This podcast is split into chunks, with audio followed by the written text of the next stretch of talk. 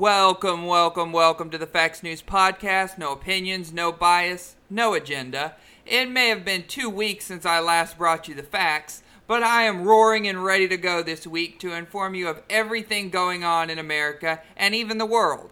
Today we will begin with a few executive orders Biden has signed over the last couple weeks. On February 1st, the president issued a proclamation declaring that the 10% tariff will remain in place on aluminum imports from the United Arab Emirates. This proclamation reverses a proclamation given by former President Trump before leaving office. The original proclamation was set to take effect February 3rd. Biden also signed an executive order titled, quote, creating a comprehensive regional framework to address the causes of migration, to manage migration throughout North and Central America, and to provide safe and orderly processing of asylum seekers at the United States border. End quote. This order creates a review of Trump era policies and agreements with Guatemala, El Salvador, and Honduras, including the Migrant Protection Program. It also establishes a strategy for addressing the causes of migration in the region. In addition, it expands Central and North American countries' asylum systems and resettlement capacity, increases opportunities for vulnerable populations to apply for protection closure to home, and enhances legal pathways for migration to the United States by restoring and strengthening the U.S. asylum system. In addition, Biden signed an order to create a task force that will identify children that were separated from their families at the U.S. Mexico border and reunite them with their parents.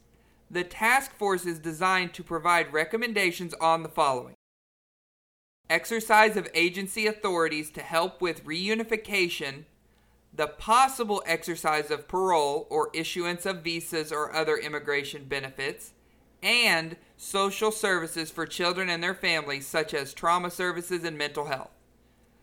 The task force will provide reports to the President 120 days after the order and progress every 60 days.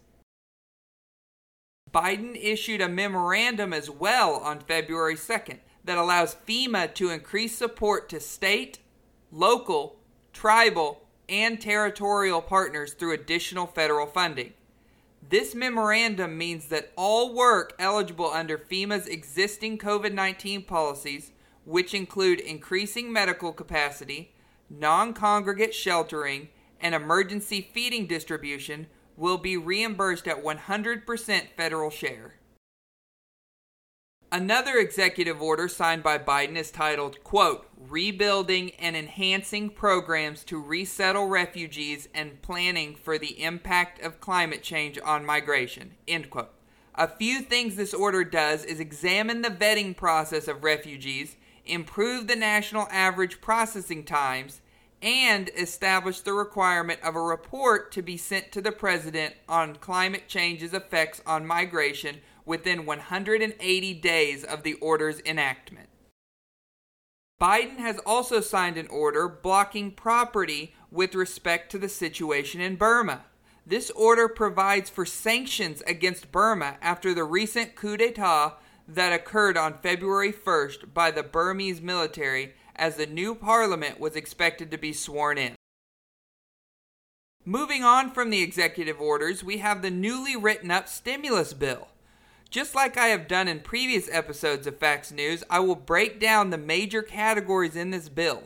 If and when it gets passed, I will further break down what is in the law that is passed specifically. First and foremost, we have the $1,400 stimulus checks in this new bill. These checks may include more individuals, such as eligible adult dependents and families with mixed status citizenship.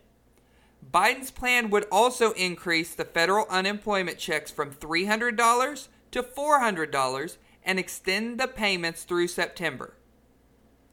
This plan also sets aside $160 billion for a nationwide vaccine program in an attempt to get more U.S. individuals vaccinated.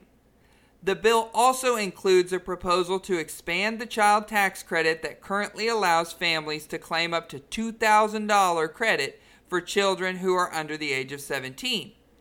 Under Biden's plan, this would increase the credit to $3,600 for children under 6 and $3,000 for children over 6. The plan would also expand the credits for a year to help cover childcare costs. Under the plan, families could get back a tax credit of half of their spending on childcare for children under age 13, up to $4,000 for a single child and $8,000 for two or more children. The plan also includes funds to reopen schools during COVID 19 and money earmarked for state, tribal, and local governments. Furthermore, Biden's plan extends eviction ban protections through September. On February 12th, the Mississippi Senate passed the Fairness Act, which disallows biological male student athletes from earning compensation for the use, image, or likeness of the student athlete as a female athlete or on an athletic team or sport designated for females. The bill will now head to the House. Similarly, North Dakota passed a bill in the state's House of Representatives that would bar youth and high school athletes from participating in sports other than that of their birth assigned gender. Biden has also announced that he will allow the approximately 25,000 people into the United States from Mexico as they await a hearing before a judge on their asylum status. Up to 300 people a day will likely be reprocessed at the three ports of entry, according to DHS officials. On Friday the 12th, the White House announced that the president hopes to shut down the prison in Guantanamo Bay, Cuba. The National Security Council spokeswoman stated, quote, we are undertaking an NSC process to assess the current state of play that the Biden administration has inherited from the previous administration, in line with our broader goal of closing Guantanamo. End quote. In other news, Trump's impeachment trial is going on this week as well, after a 56 44 vote on Tuesday to proceed with the impeachment trial, rejecting Trump's lawyers' arguments that the trial is unconstitutional since Trump is out of office. No verdict has been announced, but it is expected Trump will be acquitted since the verdict to move forward was only 56 44, and to convict, a two thirds majority of senators would be needed.